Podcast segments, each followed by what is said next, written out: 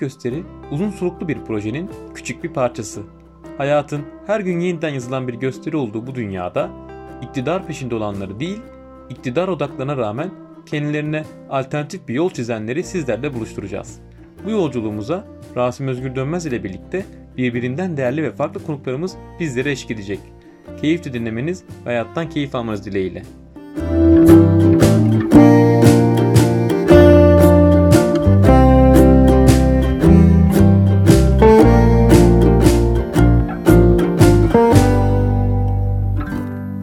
Merhabalar, ben Rasim Özgür Dönmez. Bugünkü alternatif gösterinin konuğu e, Elvan Uysal Bottoni.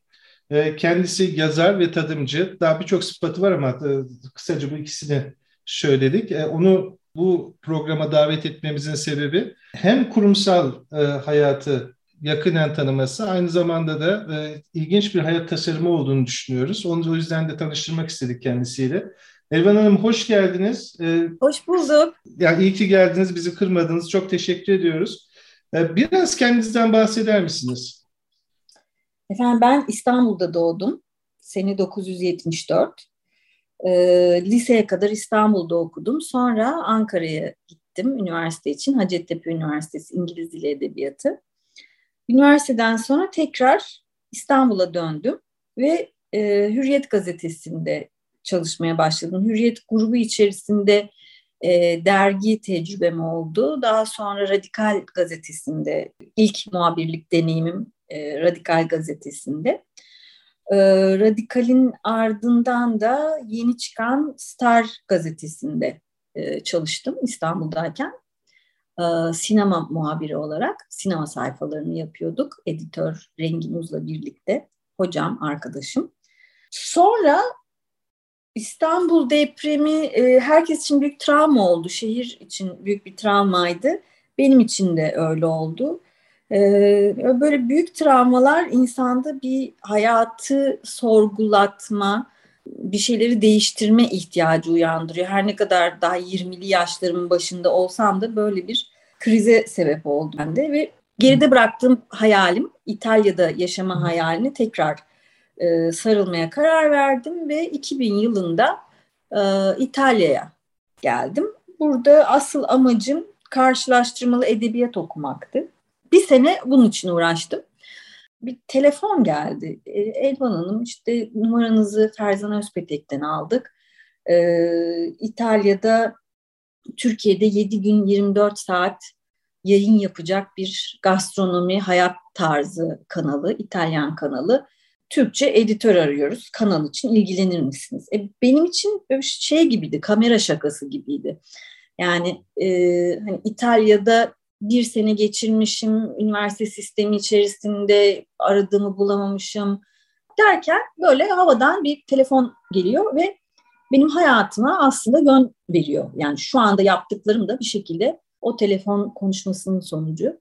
Ve aslına bakarsanız her şey Ferzan Özpetek'le yaptığım bir röportaj e, yani Ferzan Özpetek'i ben e, bir röportaj için tanımıştım. Sonra tabii e, görüşmeye de devam ettik. Harika bir insandır. Dolayısıyla Aliçe diye bir kanal İtalya'da hala yayın hayatına devam ediyor ama Türkiye'de iki sene sürdü. iki, iki buçuk sene Türkiye macerası.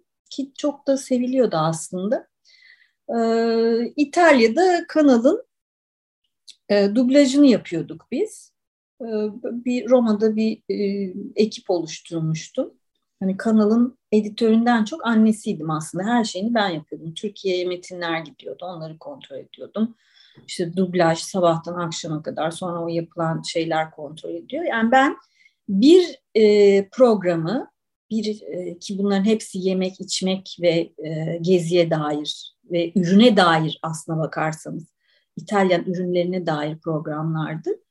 Ee, her bir programı en az 7-8 kez izlemek, dinlemek zorunda kalıyordum. Yani belli bir e, kalite kontrolünü yapabilmek için.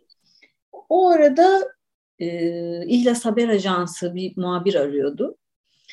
E, part-time, İtalya'da televizyona çalışırken part-time e, muhabir olarak İhlas, İhlas Haber Ajansı için çalışmaya başladım.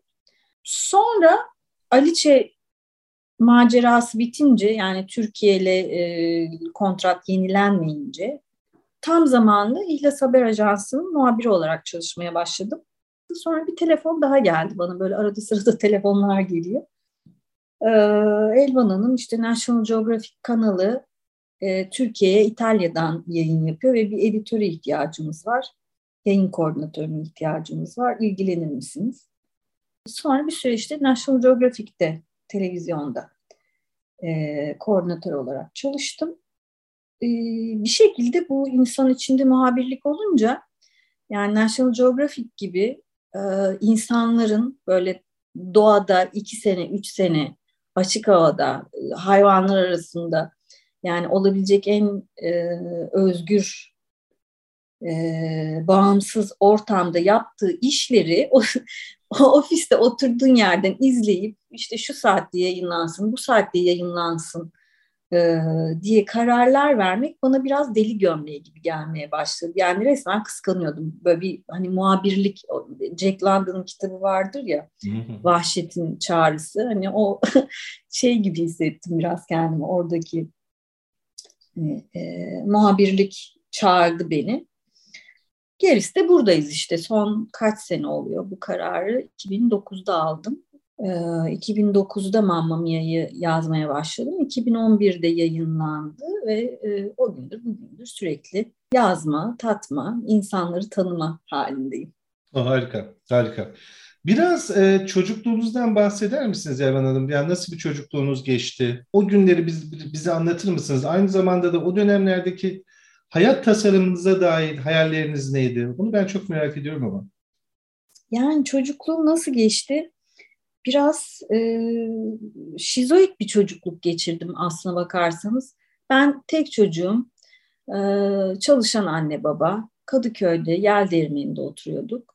E, sabahtan akşama kadar okula gidiyordum. Yani e, annem de babam da çalıştığı için böyle içe dönük kitaplarıyla evde ya da şey, ev okulda olmadığı zaman evde e, mahallede mahallede zaten biliyorsunuz yer değirmeni bana kocaman gelirdi ama küçücük bir yer aslında.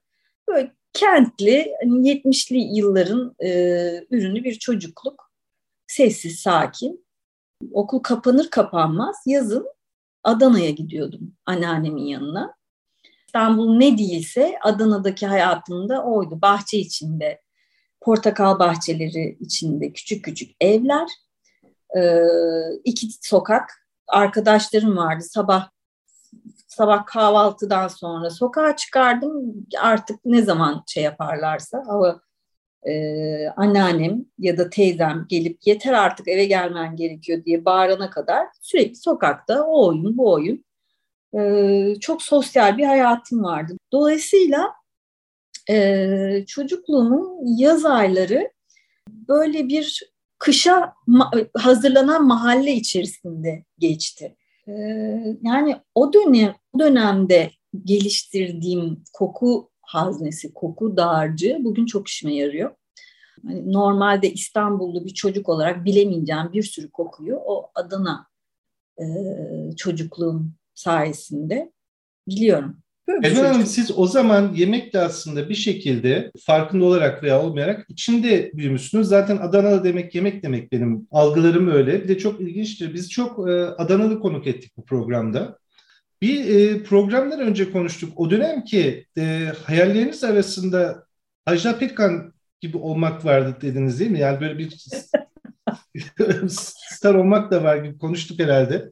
Yok star ee, olmak şimdi, değil de Ajda Pekkan olmak istiyordum. Ajda Pekkan olmak istiyordum. Evet. ee, şimdi üçüncü bir noktaya söyleyeyim çocukluğunuzla ilgili. Yani çünkü bunlar ileride bunların hepsini getirmişsiniz, e, taşımışsınız e, ileriki yaşamınıza. Kitap okumak dediniz. O, kitap okumaktan çok mutluydum dediniz.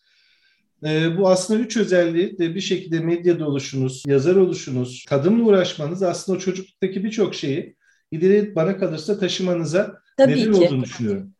E, ve matematiğim çok kötüydü. Yani matematikle, fizikle, kimyayla hiç şeyim barışmadı, yıldızım barışmadı ilkokuldan itibaren. Orada üniversite sınavında matematik yapmamanın tek yolunun dil dil bölümünden yani dil e, dilden sınava girmek olduğunu öğrendim. e, aslında çok da e, hani ben edebiyat okumak istiyorum diye değil de okuyabileceğim, matematik yapmadan okuyabileceğim tek şey olduğu için böyle bir yabancı dil edebiyatı e, bölümüne girmeyi ortaokuldan kafama koymuştum ve öyle de yaptım ama bilmiyorum şans belki de çok severek okudum. E, yani edebiyat bölümü insana böyle bir meslek vermiyor aslına bakarsanız. Hani İngiliz dil edebiyatı okudum da e, yazar olacaksın diye bir şey yok. Yani ama yani Hacettepe'de gerçekten İngiliz Dili Edebiyatı çok iyi bir bölümdü bence. Yani İtalya'da da sonra eğitim tecrübem olduğu için görebiliyorum. Ee, şimdi dışarıdan bakınca da çok şanslıymışız. Ee, çok harika öğretmenlerimiz vardı, hocalarımız vardı ve bize e, ezberlemeyi değil, düşünmeyi öğrettiler. Yani e, okuduğunu anlamak, bir hikaye anlatmak. Bunları öğrendim ben üniversitede ve aslına bakarsanız hikaye anlatmak şu anda dünyanın önemli şeyi. Her şey hikaye üzerine. Yani işletme de hikaye üzerine, pazarlama da hikaye üzerine. İyi hikaye anlatabiliyorsanız çok farklı alanlarda farklı şeyler yapabiliyorsunuz. Kesinlikle. O zaman e, İngiliz Dili ve Edebiyatı bölümü size iyi hikaye anlatmayı e, öğretti ki daha sonraki işte bu kitaplarınıza bir şekilde yansıdı değil mi? Ben yanlış anlamadıysam. Yani bu Yani aslında... iyi iyi hikaye anlatmak hani şey olur biraz fazla hani bilmiyorum iyi hikaye anlatıyor muyum, anlatmıyor muyum? Anlatıyorsunuz. Ama, ben ben anlattığımda e, ben teyit edeyim. Son kitabınız benim kütüphanemde var. Neydi? Emma teyzenin Emma teyzenin kitabı bir yemek kitabı mı, bir antropoloji kitap mı, bir günlük mü o kadar güzel harmanlamışsınız ki kitabı. Yani yemeklerden daha ziyade e, anlatımınız e, yani, yani beni çekti daha doğrusu. Eşim de o çekti. Teşekkür ederim. Ee, ya ben iyi bir hikaye anlatısı olduğunuzu düşünüyorum ama siz güzel de bir şey söylediniz. Yani evet elbette bu yeteneğiniz vardır. O işte kitap okumaları küçük de, işte devam etmişsinizdir ama Demek ki üniversitenin bu, bu tip bir tasarımda da benim yine anladığım kadarıyla bir faydası iyi kötü olmuştur diye düşünüyorum. Ee, Elvan Hanım şey de programdan önce konuşurken ya o kadar çok sıfatınız var ki şunu merak ediyorum ben yani o konuşmamızda şöyle bir şey söylediniz. Bu bütün sıfatları topladığınız zaman hani dedim ya hayat amacınızı ne olarak görüyorsunuz diye sorduğum zaman güzel bir şey söylediniz siz. Ben bir tarım yazarıyım dediniz. Yani bunu, bunu bu, bu sıfatta topladınız. Biraz bundan bahseder misiniz? Benim çok ilgimi çekti bu anlattığınız şey. Evet, ben kendimi bir tarım muhabiri olarak görüyorum.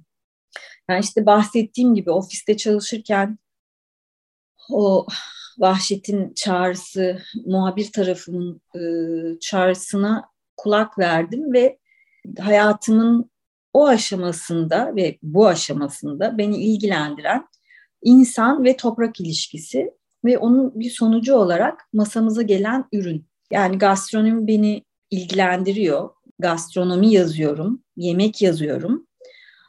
Ama beni asıl ilgilendiren o önümüze gelen tabağın kökleri. Yani Fransızlar şarap bağda yapılır der. E, yemek de aslında tarlada yapılır. Çok büyülü çok sade, basit, en insan olduğumuz e, yer aslına bakarsanız ve bu açıdan tarımla uğraşan insanların hikayeleri ve onların emekleriyle ve doğanın işbirliğiyle doğan ürünler bunları anlatmak e, beni çok mutlu ediyor ve bu açıdan kendimi bir tarım muhabiri olarak görüyorum. Ki e, zaten aslında e, Hürriyet'te pazartesi günleri yazdığım zeytinyağı köşesi de e, bu tanım içerisine çok e, rahat girebiliyor. Şimdi şey merak ediyorum. Sizin bir zeytinyağı tadıcılığı yönünüz de var değil mi? Ee, hı hı. Zeytinyağı ile buluşmanız İtalya ile bağlantılı mı oldu? Yoksa Türkiye'de de böyle bir şey var mıydı? Bir, bir merakınız var mıydı? Yani benim e, toprakla tanışmam İtalya'da oldu. Zaten asıl mesele orada. Yani biz Türkiye'de bir şekilde toprakla bağımızı koparmışız. Yani tarımla ilgilenmiyorsan, e, kırsalda yaşamıyorsan şehirlinin alakası yok toprakla. Hiçbir şey. Şimdi tabii son bir 10 senedir falan öyle bir merak var ama benim ardımda bıraktığım İstanbul, Türkiye yediğiyle, toprağıyla alakası olmayan şehirliden meydana geliyordu.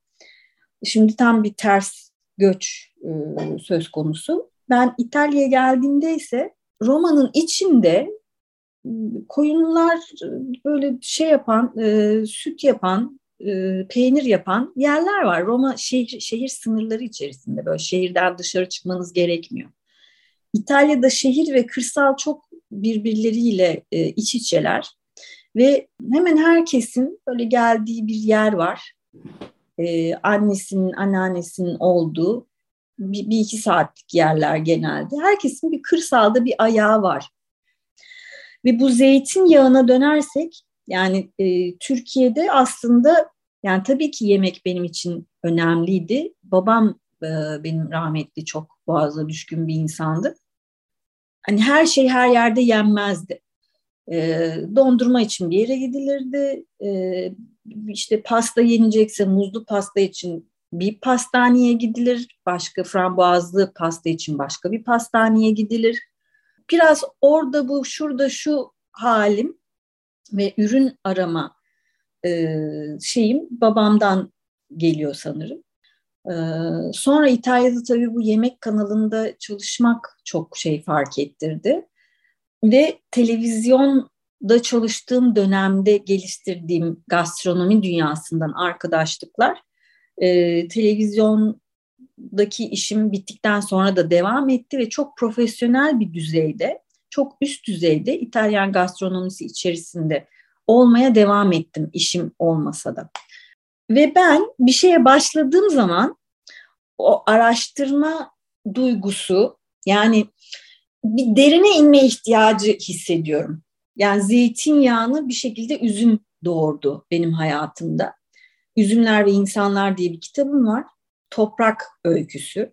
Yani İtalyan şarap üreticileri üzerine bir kitap ama şarap üzerine bir kitap değil. Ben şarap kitabı yazmak istemedim. Bu tam bahsettiğim insan ve e, toprağın işbirliğinin sonucu olarak şarap beni ilgilendiriyordu ve bütün seyahatlerim boyunca e, zeytin, üzümün bir şekilde hep yanında oldu. 46. paralele kadar zeytin üzüme eşlik ediyor. Sonra Alp dağlarına çıktığınızda artık üzüm hayatına çok kısa da olsa bir süre e, zeytinsiz devam ediyor. Ve e, şarap üreticilerinin çoğu aynı zamanda zeytinyağı da üretiyorlar. Ve o iki sene içerisinde ben böyle e, çok da fark etmeden o zeytinin de içine yani zeytin benim içime işlemiş aslına bakarsanız. Ben zeytinin içine girmek diyecektim ama değil yani. E, bu iki senenin sonunda çocuklar için bir üçleme yazayım. İşte bal, buğday ve zeytin. Bunlar nasıl doğuyorlar, nasıl e, işte zeytin nasıl zeytinyağı oluyor, buğday nasıl un oluyor, e, bal nasıl oluyor gibi böyle bir çocuklara hani e, balın macerası, zeytinyağının macerası, unun, e, buğdayın macerası gibi bir e, üçleme yazmayı düşündüm. Ama çocuklara bunu anlatmadan önce benim öğrenmem gerekiyordu. Dolayısıyla e, zeytinyağı tadım dersleri aldım. Ama e, orada işte o araştırma şeyi hiç bitmiyor. E, zeytinyağı tadımı aldım. Hani tamam Hani hatalısı, hatası nedir, kalitelisi nedir bunu fark edebiliyorum ama bu nasıl yapılıyor? Hani tarlada şeyde e, zeytinlikte nasıl çalışılıyor? O şey hiç bitmiyor. Hani aman şimdi tat tatmayı öğrendim de orada duralım yok. Ama tadımı da iyi yapabilmek için e, yine de bu araştırmayı da yapmanız gerekiyor. Yani önünüzde hatalı bir zeytinyağı var. Tamam onun hatalı olduğunu anladınız ama niye hatalı o zeytinyağı? Derken işte e, biyodinamik tarım kursu aldım. Sonra zeytin budama kurslarına gittim. Arkasından e, birkaç tane şey, e, zeytin yağı teknik sıkım kurslarına gittim. Yani böyle hayatım bir şeyler öğrenmeye çalışarak geçiyor. Hala da yani en son e, Eylül ayında e, Chianti'de beş gün çok yoğun bir kursa gittim. Öğrenmenin sonu yok. Tadım yapmak demek, ya ben bana gurme denildiğinde çok sinirleniyorum. Yani gurme değilim ben, ben tadımcıyım. Ee, yani bu hoşuma gitti, bu beğendim, bu güzel, iyi bunu yiyin için öyle bir şey değil. İnsan yani tadım yapmak demek insanın kişisel damak zevkinin ötesinde bir değerlendirme yetisi geliştirmesi anlamına geliyor. Ee, bu çok önemli bence ve bana tadım dışında da hayatımda önemli farkındalıklar kazandıran bir şey oldu bu. Yani kişiselleştirmemek, yaptığınız şeyi kişiselleştirmemek. Elvan Hanım ben şey soracaktım programın sonuna doğru geliyoruz ama 1997 yılına döndüğümüz zaman sizin üniversitenin e, üniversite bitirme yılınız hiç bu yaşadıklarınızın olabileceğini hayallenmiş miydiniz? Yoksa bunların hepsi tesadüfi mi oldu? Valla 100 puanlık soru sordunuz. Ee, ben de çok soruyorum böyle soruları kendime. Ee, tabii ki aklımda böyle şeyler yoktu. Şimdi bazı insanlar var. Ee, ne yapacaklarını biliyorlar. Ve bir yere doğru ilerliyorlar. Ve çok takdir ediyorum ben bu insanları. Daha e, şey hayatları var. Daha somut, daha tek parça, daha kararlı. Yani çok isterdim öyle bir insan olmak ama değilim. Yani tesadüflerin büyük etkisi oldu benim hayatımda. Yani İtalya'ya gelmem de. Yani yıllarca uğraştım, gelemedim. Sonra yine de buraya gelişim de bir tesadüf sonucu oldu aslına bakarsanız. Yani bilmiyorum, ben de bilmiyorum. Hani o ama o tesadüfler gerçekten tesadüf mü? Bir yandan da bakıyorum gerçekten tesadüf. Yani İtalya'da bir yemek kanalı Türkiye'ye yayın yapacak. Oradan birisi Ferzan'ı tanıyor. Ferzan benim numaramı vereceği tutuyor falan. Yani bu gerçekten tesadüf aklına bakar, aslına bakarsanız. Ben cevap verebilir miyim? Tesadüf değil bana kalırsa. Yani vücut titreşiminiz ve şehrin titreşimi birbirine uyması gerekiyor. Siz e, sizin yaşamanız gereken ruhunuzun şehri İtalya'ymış bence. İtalya demişim, ülkesi evet. İtalya'ymış, Roma'ymış değil mi? Roma'da yaşıyorsunuz şu anda da özür dilerim. Evet evet. Ee, ya bu bir tesadüf olması mümkün değil. Yani yavaş yavaş işte o kader ağlarını bir şekilde e, örmüş ve gitmişsiniz ama tabii hep hoşlandığınız şeyler üzerinden tabii yani o kadar şanslısınız ki bunları da tasarlamışsınız aslında. Yani farkında olmadan tasarlamışsınız. Yani tasarlamak bence başka bir şey. Ama e, seçimler sonuçta tasarıma dönüşüyorlar. Evet. Hani çünkü başka türlü insanlar var gerçekten tasarlayan ve e, hani ben bunların hiçbirini tasarlamadım ama yine de hani tasarlasam bu kadar iyi aklıma gelmezdi yani. İtalya'ya gideyim de işte bir yemekle uğraşayım falan hiç düşüneceğim şeyler değildi. Yani hayat bana içimde olan şeyleri e, harekete getire, geçirebileceğim e, seçenekler sundu. E, bunun biraz şansla, tesadüfle ilgisi olduğunu düşünüyorum. En azından benim e, şeyimde, tecrübemde. Ben o yemek kanalında, gastronomi kanalında çalıştım. Sonra kanal kapandı. Ben o insanlarla ilişkimi sürdürmeyebilirdim, ilgimi devam ettirmeyebilirdim. Ee, yani 10 sene boyunca bir, bir şeyler biriktirdim ben. Ee, ve hani farkında olarak ya da olmayarak. O bir biriken şey bir şekilde dışarı çıkma ihtiyacı da duyuyor. Hani bunun tasarımla bir alakası var mı bilmiyorum. Son soru sorup kapatacağım. Bundan sonraki hayalleriniz nedir acaba? Bundan sonraki hayallerim bilmiyorum hayalim e, bir hayalim yok galiba ama projelerim var. tamam. Projeyle hayal arasındaki çizgi çok e, belirsiz aslına bakarsanız. Ben gerçekleşebilecek hayaller kurmayı seven bir insanım. Beni biraz sıkıcı yapıyor aslında ama hani bunun için hayalden çok proje demeyi tercih ediyorum. E, çünkü hayal biraz da hani doğası gereği gerçekleşmeme ihtimali olan bir şey ya. O, o herhalde ürkütüyor beni. Onun için projelerim var. Ee, yani kitaplara devam edeceğim ve bir yandan tadımlar devam ediyor. Tadımlı, yazımlı, e, ilham veren insanlarla karşılaşmalı bir hayat hayalim var. Harika. Çok teşekkür ediyoruz. Ağzınıza sağlık. Vallahi çok mutlu olduk. Çok da güzel bir sohbet oldu. Teşekkür ediyoruz tekrar.